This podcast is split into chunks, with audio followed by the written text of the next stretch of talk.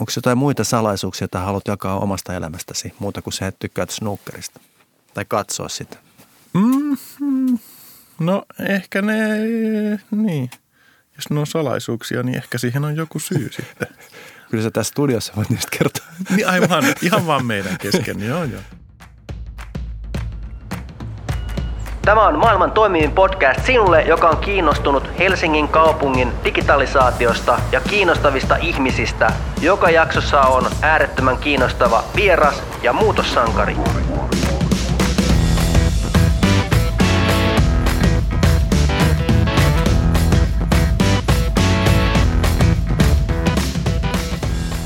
Mulla on tänään vieraana Helsingin yliopiston tietojenkäsittelytieteen laitoksen apulaisprofessori Teemu Roos, joka opettaa tekoälyä ja data sciencea, vai mikä se termi suomeksi on? Data science. Datatiede. Datatiedettä. Mm-hmm.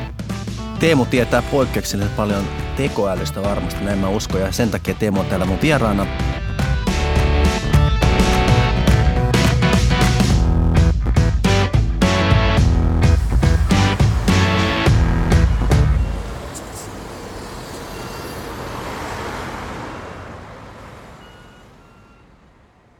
Alku semmoinen kysymys tai kommentti, että mä voisin vaikka joka viikko olla jossain tekoälyseminaarissa tai keskustelussa mukana ja koko aiheen välillä vähän väsyttää. Että onko tämä tekoäly vähän sellaista hypetystä vai mitä sä ajattelet?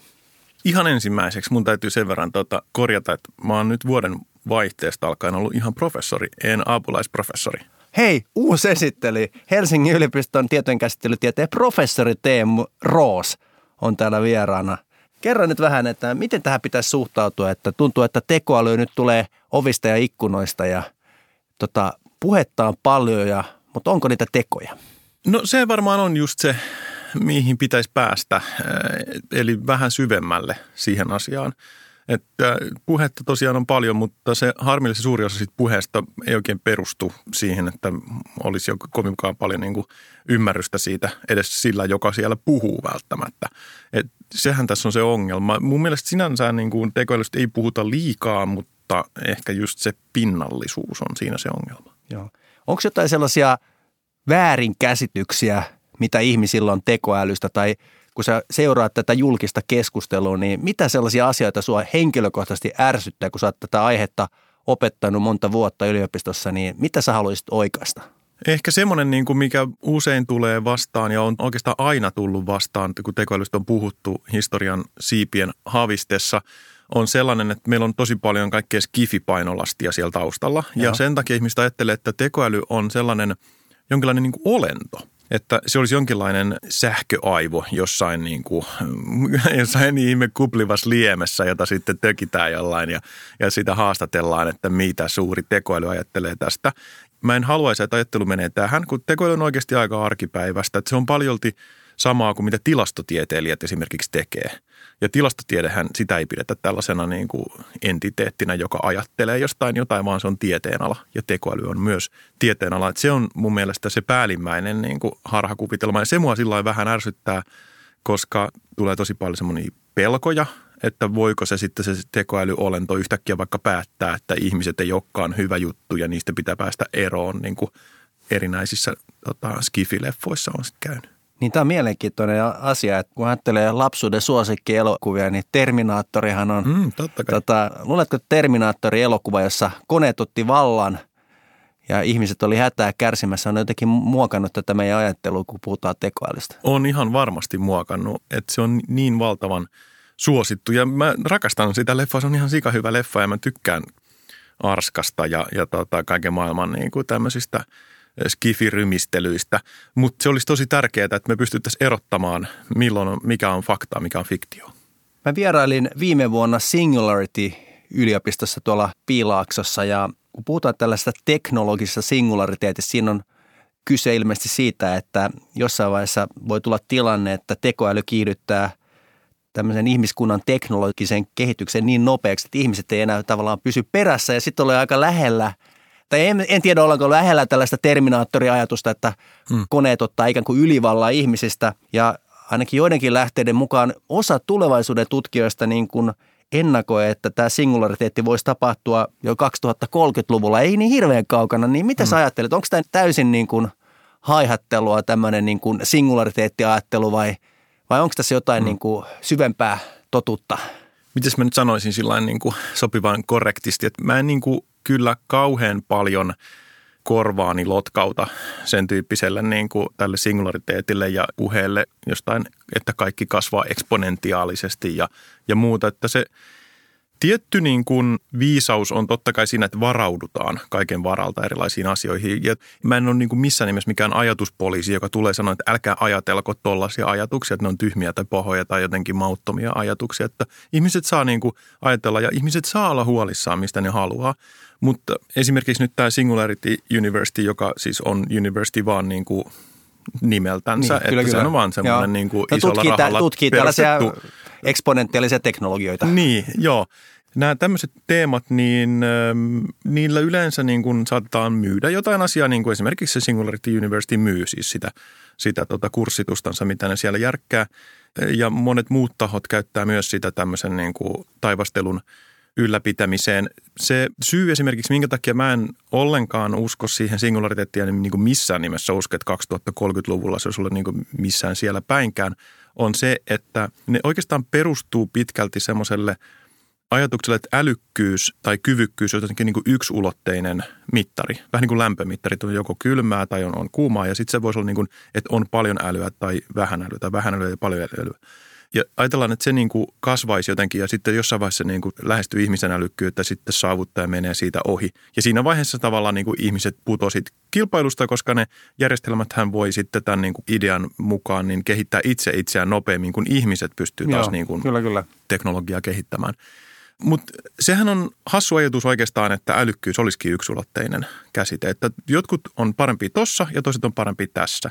Tämä koskee tietysti ihmisiä, että, että meilläkin on omat vahvuutemme, eikä tässä niin kuin voi sillain, jos me pelataan shakkia, niin se varmaan voitat, mutta kun mä oon aika huono siinä ja sitten mä voin olla jossain muussa parempi. Ja tämä koskee ennen kaikkea tietokoneita tai tekoälyjärjestelmiä, että, että nyt kun mietitään sitä vaikka sitä shakkiesimerkkiä, niin se Deep Blue – järjestelmä voitti silloin aikanaan, ja oliko se 80-luvulla, kun niin. meni niin kuin ihmisten, tuli niin kuin ikään kuin älykkäämpiä.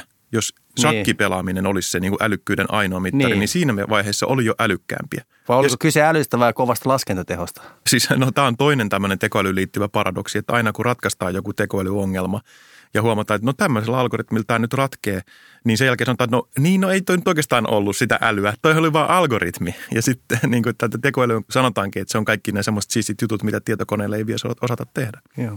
Mutta siis vielä palataksemme tuohon niin singulariteettiajatukseen, niin se on just tosiaan sen takia mun mielestä epärealistinen ajatus, että eihän ihminenkään ole yksinään kovin hyvä tai pätevä tai kyvykäs tai oikeastaan edes älykäs, vaan meillä täytyy olla koko tämä niin kuin inhimillinen kulttuuri tässä ympärillämme ja me hyödynnetään valtavasti toistemme apua ja niin kuin kulttuurin rakentamaa tämmöistä niin kuin yhteistä jaettua älykkyyttä.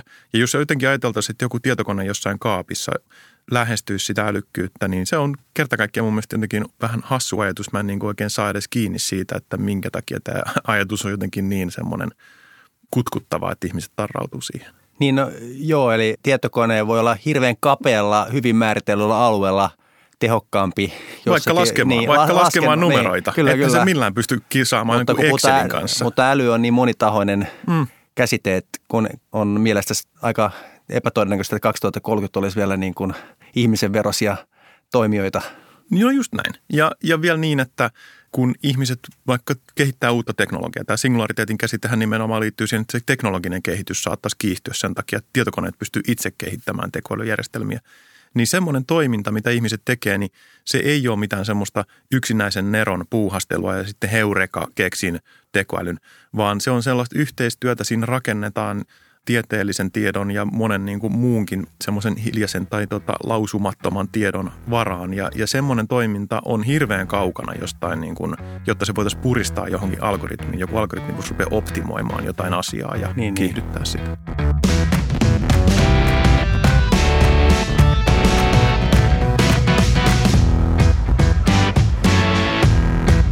Minä rakastan podcasteja ja sen takia haluan tehdä myös maailman toimivinta podcastia, jotta taso säilyy. Sä mainitsit, että tekoäly on vähän niin kuin tilastotiedettä, niin nyt sun pitää vähän avata tätä ajatusta. No toi perustuu siihen, että nyt kun tekoäly on viime vuosina ja ehkä viimeisen vuosikymmenen aikana ottanut ihan valtavia harppauksia eteenpäin, että meillä on tullut erilaisia, vaikka nämä robotit tai meillä on tullut – kuvan tunnistukseen ja kasvojen tunnistukseen ja muuhun tämmöisiä niin kuin ihan arjen teknologiassa vastaan tulevia sovelluksia, niin ne perustuu käytännössä hyvin suurelta osin koneoppimiseen, joka on tekoälyn yksi osa-alue.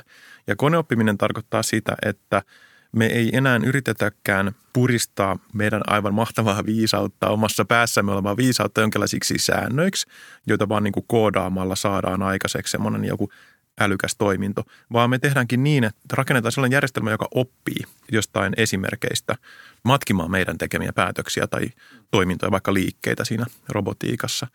Siinä mielessä niin kuin me ruvetaan lähestymään sitä tilastotiedettä ja siinä mielessä me voidaan lainata paljon tilastotieteestä pitkään niin kuin tutkittua tiedettä ja menetelmiä, että siinähän on kyse siitä, että suuresta määrästä dataa puristetaan jotain säännönmukaisuuksia – ja opitaan ikään kuin siitä. Että siinä kohtaa se niin kuin osuu tilastotieteen kanssa mm. samalle tuolle. Lasketaan todennäköisyyksiä. Sen takia tilastotiede ja todennäköisyydet ja muut on keskeisiä siinä, että siitä datasta aina löytyy vähän niin kuin sattumalta jotain hämääviäkin säännönmukaisuuksia. Siinä mun tutkimusalaakin on juuri se, että yritetään tunnistaa, että mitkä piirteet tai mitkä näennäiset säännönmukaisuudet siinä datassa ei olekaan oikeasti, vaan ne on ihan vain tilastollista sattumaa tai jotain kohinaa.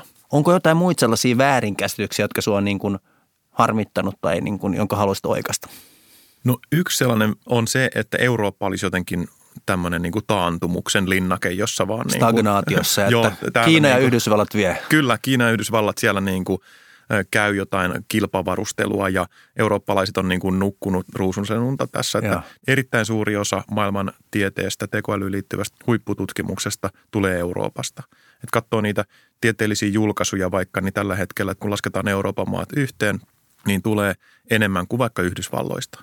Ja, ja, ja monet ajattelee, että Euroopasta nyt joku muutama hassu tutkimus välillä tupsahtaa ja sitten niitä suolletaan siellä Googlen ja, ja tota, Facebookin ja Amazonin ja muiden valtavissa IBMn tutkimuslaboratorioissa, vaan ei. Kyllä sitten niin kuin valtava määrä tutkimusta ja osaamista ja sitä tiedepohjaa, jonka päälle rakentaa, niin on Euroopassa. Meillä on ihan mahtavat saumat tällä hetkellä olla mukana ihan siellä cutting edge – kun säkin olet puhunut tätä, että tekoäly arkipäiväistyy, niin jos sä mietit omaa elämääsi, vaikka kulunutta viikkoa, niin missä kohdin sä oot niin kuin törmännyt tekoälyyn? Että mitkä on sellaisia tyypillisiä niin kuin kohtia sun elämässä, jossa on jollain tavalla tekoäly läsnä?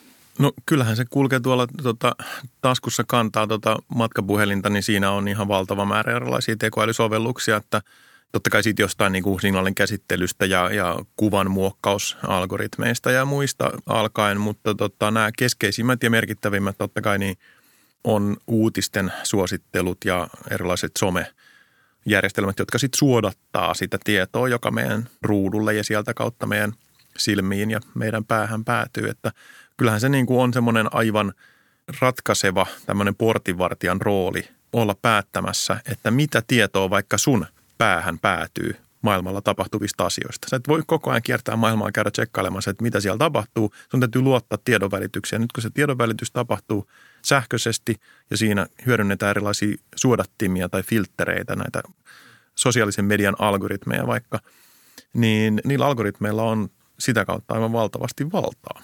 Joo. Ja nämä kaikki niin kuin nivoutuu ihan läheisesti erilaisiin vaikka vaalivaikuttamiseen ja manipulaatioon ja vastaaviin ilmiöihin. Ja, ja sitä kautta ne niin kuin läpäisee koko meidän yhteiskunnan. Ja se on niin kuin tämmöinen tosi arkinen juttu. Sulla on puhelimessa muutama appi, niin yhtäkkiä osoittautuukin, että se on aivan tämmöinen valtava vaikutus, mitä meidän yhteiskunnat toimii ja pysyy kasassa. Onko se ollut huolestunut tällaista fake news tai jopa nykyään on tällaisia fake videoita, jossa niin kuin periaatteessa vaikka Vapavuori saadaan sanomaan ihan mitä vaan ja Joo. se voidaan julkaista missä tahansa kanavassa. Ja niin. Joo, deepfake. Deep, deepfake-videot, Joo. mikä on oikea termi, onko sille suomenkielistä vastinetta edes, mutta tota, niin, huija, huijausvideot, että Joo. kuka tahansa julkisuuden hahmo saadaan niin kuin hyvin uskottavasti puhumaan mitä storia tahansa, niin Miten sä näet, onko tämä niinku huolestuttava ilmiö, että pitäisikö olla huolissaan? Joo, no, siis mä en ole taipuvainen siihen, että mä tulisin niin kuin vaan, että ottakaa nyt iisisti, että me, me hoidetaan, niin kuin, me teknologia-ihmiset hoidetaan tämä homma, että ei tarvitse niin kuin vaivata muiden ihmisten päätä lainkaan sillä. Että kyllä mun mielestä kaikkien ihmisten pitäisi olla sen verran huolissaan, että ottaa selvää, että mistä siinä on kyse. Ja sitten mä näen niin kuin tavallaan, että itse asiassa tämä saattaa kääntyäkin positiiviselle puolelle sillä lailla, että ihmiset alkaa luottaa siihen, että mistä tietolähteestä tällainen tieto tuli. Mm. Et tavallaan tätä voi verrata siihen, että mähän on aina voinut kirjoittaa jonkun valheellisen tiedon. Mähän on voinut kirjoittaa, että nyt tota, pormestari Vapaavuori on sanonut, että tästä lähtien keskiviikot on aina vapaapäiviä. Mm. Ja mä oon voinut laittaa sen minne hyvänsä, mennä jakaa niin kuin ihmisille. Kattokaa, tässä lukee tämä. Mm, Uskotteko? Mm, niin, niin. Eikä kukaan usko mua, jos mä näytän, niin, että niin. paperilapulla lukee näin. Ja nyt mä uskon, että jatkossa tulee käymään sama juttu, että sit vasta, jos se tulee jostain todella arvovaltaisesta tietolähteestä, on se sitten painettu teksti tai on se sitten tällainen videomateriaali, niin sitten ihmiset uskoo siihen. Lähdekritiikki, medialukutaito on tärkeä taito jatkossa. Niin, tämä tavallaan alleviivaa sitä, että jos ei sulla ole sitä, niin sit sä oot aivan niin kuin pässin arussa, että kuka tahansa pystyy johdattelemaan sinua tai ajattelemaan mitä hyvänsä. Ja kun ihmiset ymmärtää, että nyt tähän on pakko kiinnittää huomio, niin ehkä se niin kuin jopa menee parempaan suuntaan. Mutta varmasti koulutus on tässä niin kuin hirveän tärkeässä roolissa, mm-hmm. että lisätään ihmisten niin kuin ymmärrystä näistä asioista ja sä oot saanut hienon tittelin tässä hiljattain. Sä oot vuoden TV-vaikuttaja, niin kerropa mistä tämmöisen hienon niin kuin maininnan sai.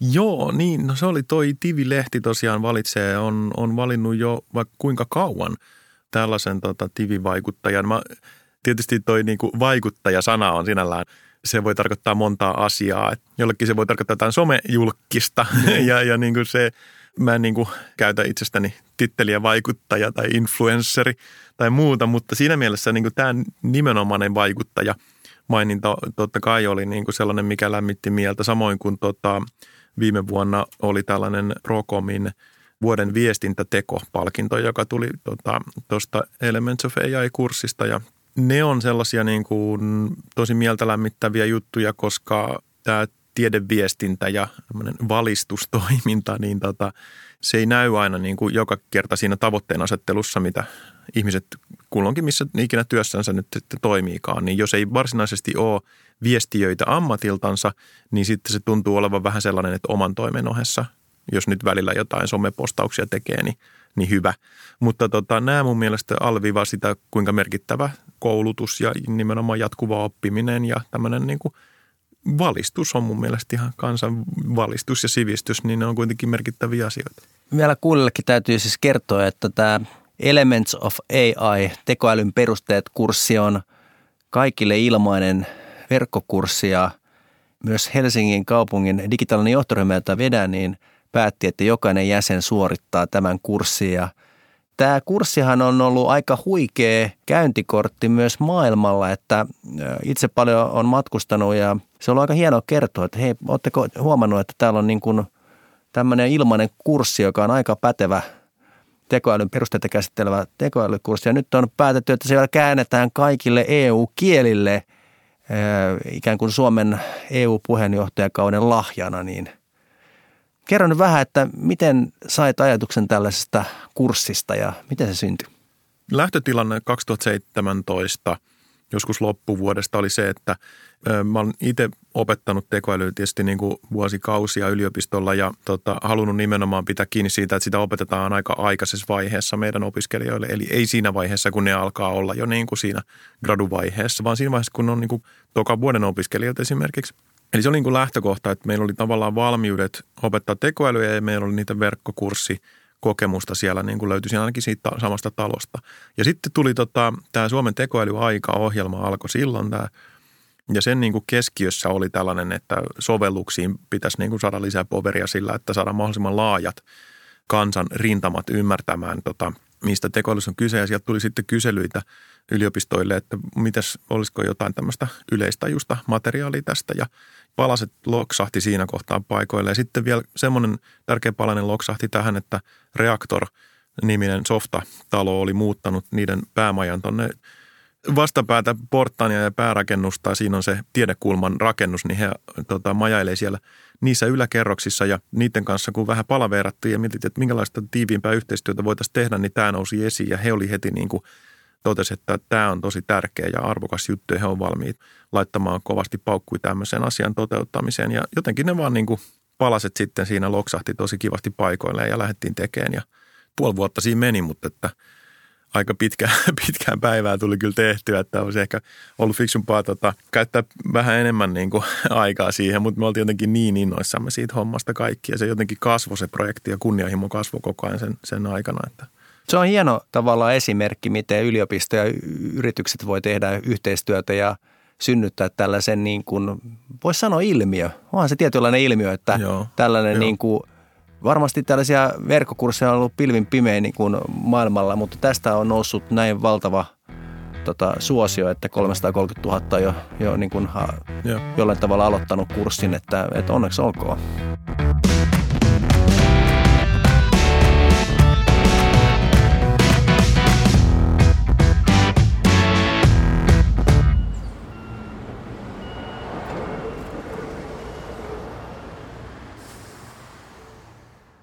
Miten sä ajattelet, kun meillä Helsingillä on tavoitteena olla maailman toimivien parhaiten digitalisaatiota edistävä kaupunki, niin miten sä näet, että tekoäly voi auttaa tämän tavoitteen saavuttamisessa? Että mit...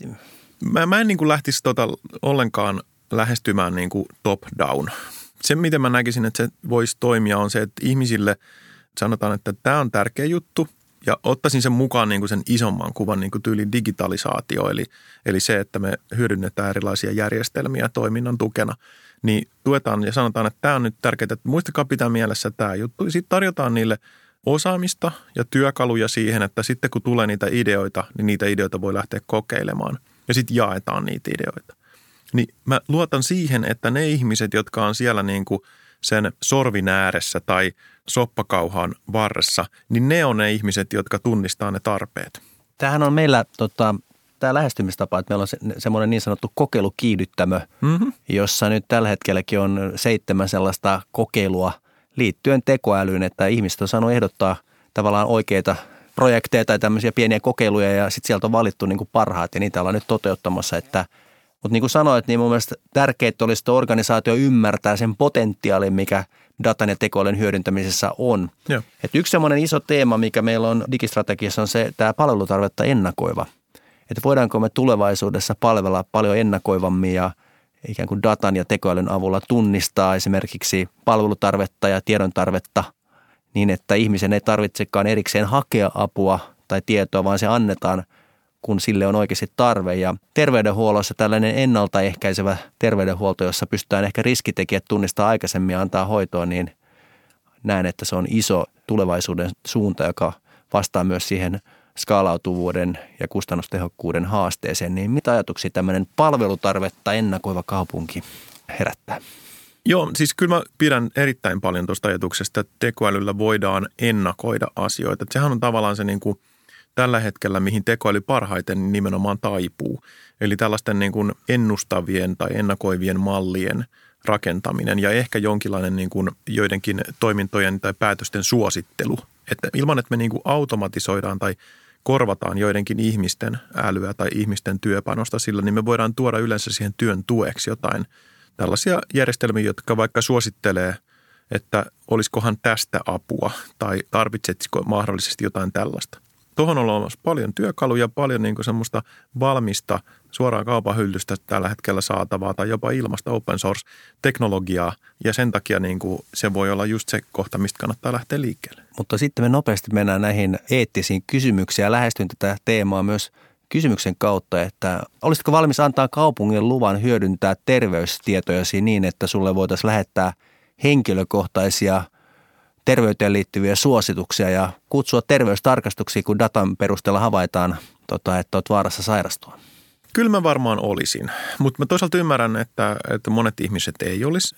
Totta kai tässä täytyy niin kuin olla aika lailla niin kuin varovainen, mutta mä näen myös toisaalta, että sillä on valtavasti saavutettavaa niin kuin toisaalta kaupungin toimintojen tehostamiseen, mutta että kyllä ihan niin kuin yksilönkin kannalta – voi olla tosi hyödyllistä ja tämän ympärillä rakennetaan koko ajan paljon bisnestä, että meillä on erilaisia appeja, jotka vaikka seuraa meidän tota, liikkumista. Nämä niin kuin askelmittarit ja nämä tämmöiset niin kuin terveysteknologian tuotteet, joita monella on. Tota, että kyllä ihmiset on varmasti niin kuin huomannut, että jos sitä tietoa niin kuin luovuttaa toisen käyttöön, niin siitä voi itselle sitten saada vastineeksi jotain. Ja, ja jotta tämä toimii, niin meidän täytyy pystyä pitämään yllä sitä luottamusta, että se tieto ei sitten vuoda ties minne ja sitä ei käytetä ties mihin. Joo, on sanonutkin, että ilman luottamusta ei ole paljon tekoälylle käyttöä ja tämä datan ja tekoälyn eettisten periaatteiden kirkastaminen yksi ihan meidän digitalisaatio-ohjelman kärkihankkeita. Ja tässä me ollaan itse asiassa niin kuin suunniteltu yhteistyötä kaupungin ja Helsingin yliopiston kanssa. Eli teillä on tulossa jatkoa tämmöinen Ethics of AI-kurssi. Niin tota, miten sä näet tämän niin kuin etikan merkityksen? Onko se tärkeää nyt tehdä tämmöinen kurssi? Ei varmaan. Jos on, niin miksi se on tärkeää? niin, on se kyllä tärkeää. Öm, ja nimenomaan tässä on vähän samantyyppinen ilmiö kuin tekoälys yleisestikin, että puhetta ja parranpärinää riittää, mutta sitten usein se jää semmoiseksi mantramaiseksi, Joo. että vaan niin kuin toistellaan jotain juttua ilman, että mennään sinne, että no mitä tämä nyt oikeasti tarkoittaa ja mitä vaikka valintoja meidän täytyy tehdä, jos me halutaan noudattaa tällaista eettistä tavoitetta tai prinsiippiä, niin mitä me sitten ei voida tehdä tai mitä me voidaan tehdä ja mitkä ne on ikään kuin sen vaikutukset, niin niiden avaaminen on mun mielestä ihan todella tärkeää. Tekoälyn etiikkaan liittyvää keskustelua on jo käyty pari vuotta tosi aktiivisesti ja nyt mun mielestä on korkea aika jo päästä vähän niin kuin sen ensimmäisen kierroksen jälkeen niin avaamaan sitten sitä, että mitä se käytännössä tarkoittaa. Me halutaan niin kuin tuoda tälle tukea. Mitä se tarkoittaa arjen keskellä esimerkiksi virkamiehelle, joka tekee päätöksiä tai mm. hankkii järjestelmiä? Että.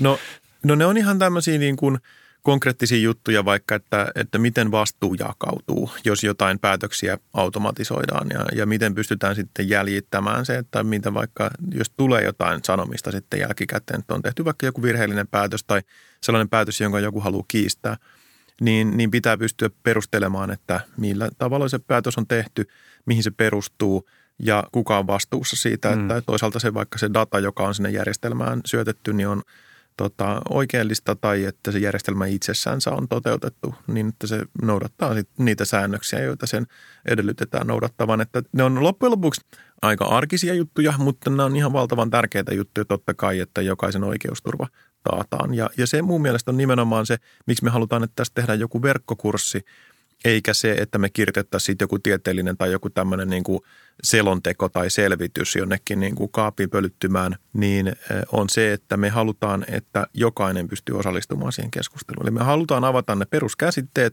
halutaan linkittää ne tämmöisiin niin kuin käytännössä tärkeisiin asioihin, jotka liittyy oikeusturvaan ja tasa-arvoon ja ihmisoikeuksiin ja niin edespäin, niin me halutaan, että kaikki on tervetulleita siihen keskusteluun ja tavallaan niin kuin avataan se keskustelu sitten mahdollisimman laajalle. Ja tässä on varmasti ajatus, että myös kaupunkiorganisaatiosta voitaisiin tuoda aitoja esimerkkejä, joista voitaisiin pohtia näitä eettisiä kysymyksiä.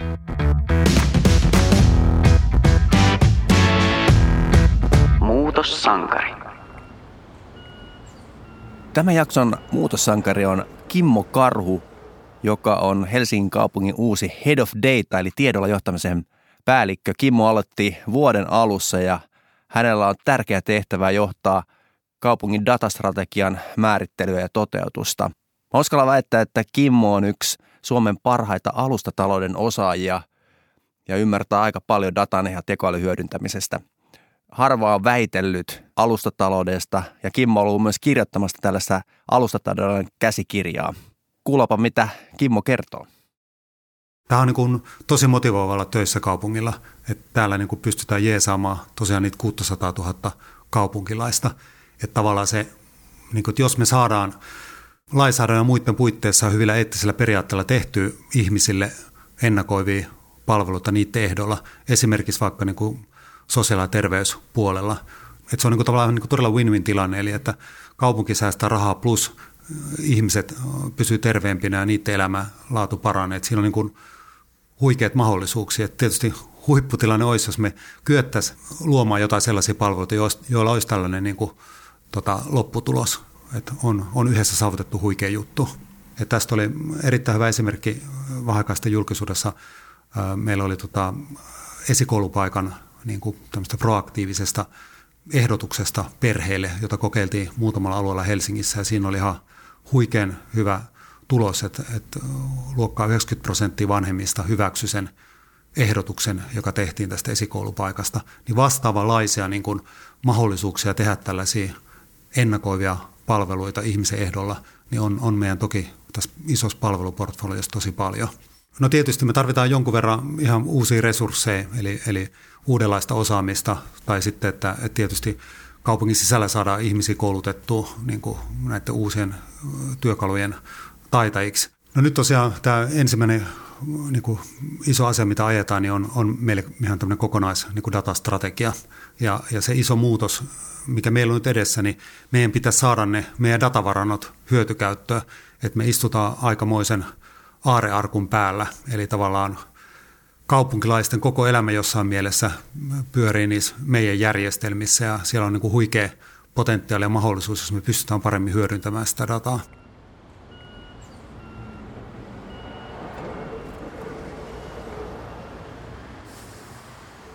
Mä oon nyt kysynyt sulta monta kysymystä, niin haluatko kysyä multa jonkun kysymyksen? Öö, voisiko koulut jotenkin niin kuin enemmän vielä tapahtuu siellä koulurakennuksen ulkopuolella? Voisiko niin kuin Totta kai. opiskelu tulla niin, kuin niin, että ne lapset ei olisikaan siellä? Ehkä tämä on just... Niin Tämä oli liian helppo kysymys. Että... Mm, okay. Mutta en mä ajattele, että oppiminen on nyt sidottu johonkin seinien sisällä tapahtuvaksi, että, että nimenomaan tämä niin kuin verkkokurssit ja tämmöiset mookit niin kuin on niin kuin tätä päivää ja nehän tarjoaa niin kuin mahdollisuuksia miljoonille ihmisille ehkä tehdä sellaisia kursseja, joihin niiden, niillä ei normaalisti olisi mahdollisuuksia, että – että kyllä mä näen, että oppiminenkin on murroksessa ja myös jos menee tähän tekoälyyn, niin ja mikä myös on Helsingissä niin kuin keskustelussa, että voidaanko me luoda tämmöisiä henkilökohtaisia opinpolkuja. Eli, eli tota, tässähän tulee iso lupaus tekoälyn kautta, että sen sijaan, että kaikille annetaan niin kuin samaa niin kuin maksamakkara, niin voidaankin enemmän ottaa huomioon niitä yksilöllisiä eroja ja kiinnostuksen kohteita, niin tässä mä näen aika ison potentiaalin. Tämä on muuten hyvä. Nyt mä keksin sillä aikaa oh, toisenkin ai, kysymyksen. Toinen. Nyt mä pääsen no, vähän no, vauhtiin. No, okay. Meillä menee toinen tunti okay. tässä. Kohta tuottaja jäämme tulos täältä studiosta, mutta kerran. Mennään sitten tuonne tuota nurkalle puhumaan. Tota, mitä Helsinki aikoo tehdä sen eteen, että meidän digitaalinen Helsinki houkuttelisi entistä enemmän ihmisiä tulemaan. Ei sen takia, että totta kai Helsinki on valtava hieno kaupunki ja täällä on niin hienoa kaupunkia ja hienoa kulttuuria tuolla ulkona, niin kuin tämmöistä fyysistä kulttuuria.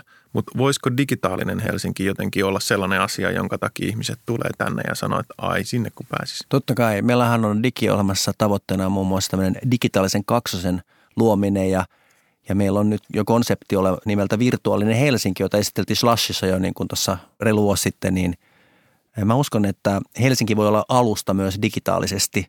Jos ajatellaan tällaista virtuaaliturismia, niin mä uskon, että se tulee kasvamaan – jolloin niin kuin tulevaisuudessa ennakoin, että esimerkiksi turistit voi tutustua Helsingin täysin virtuaalisesti ja käydä tietyissä konserteissa, näyttelyissä, tehdä ostoksia. Tulla opiskelemaan. Ja jopa opiskelemaan, miksei? Hmm. Kun me hyödynnetään VR ja AR ja, ja että kyllä mä näen siinä ison lupauksen, mutta myös yrityksille, että virtuaalinen tai tämmöinen digitaalinen kaksonen, jos se avataan ekosysteemille, niin se voi mahdollistaa uuden tyyppisiä liiketoimintamalleja ja – ja kun me näin tehdään, niin tämä Helsingin kaupunki on niin kiinnostava työpaikka, kun katsoo sitä koko palveluportfolioa, että tämä tulee houkuttelemaan parhaat osaajat tänne Helsingin kaupungille. Julkisella puolella pitää olla parhaat osaajat, koska tämä työ, mitä me tehdään, on niin äärettömän merkityksellistä.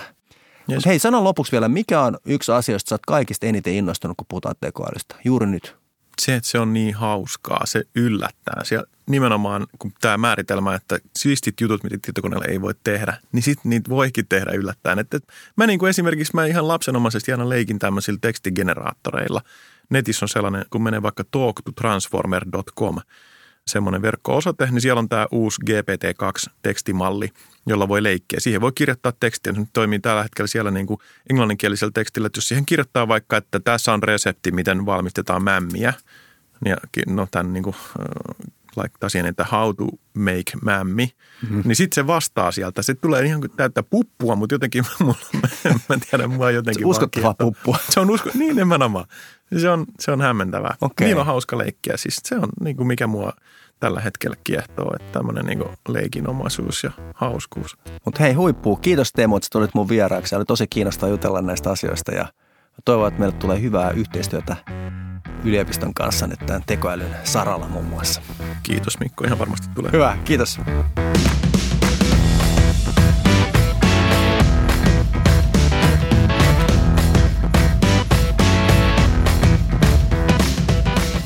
Tämä on siis maailman toimivin podcast.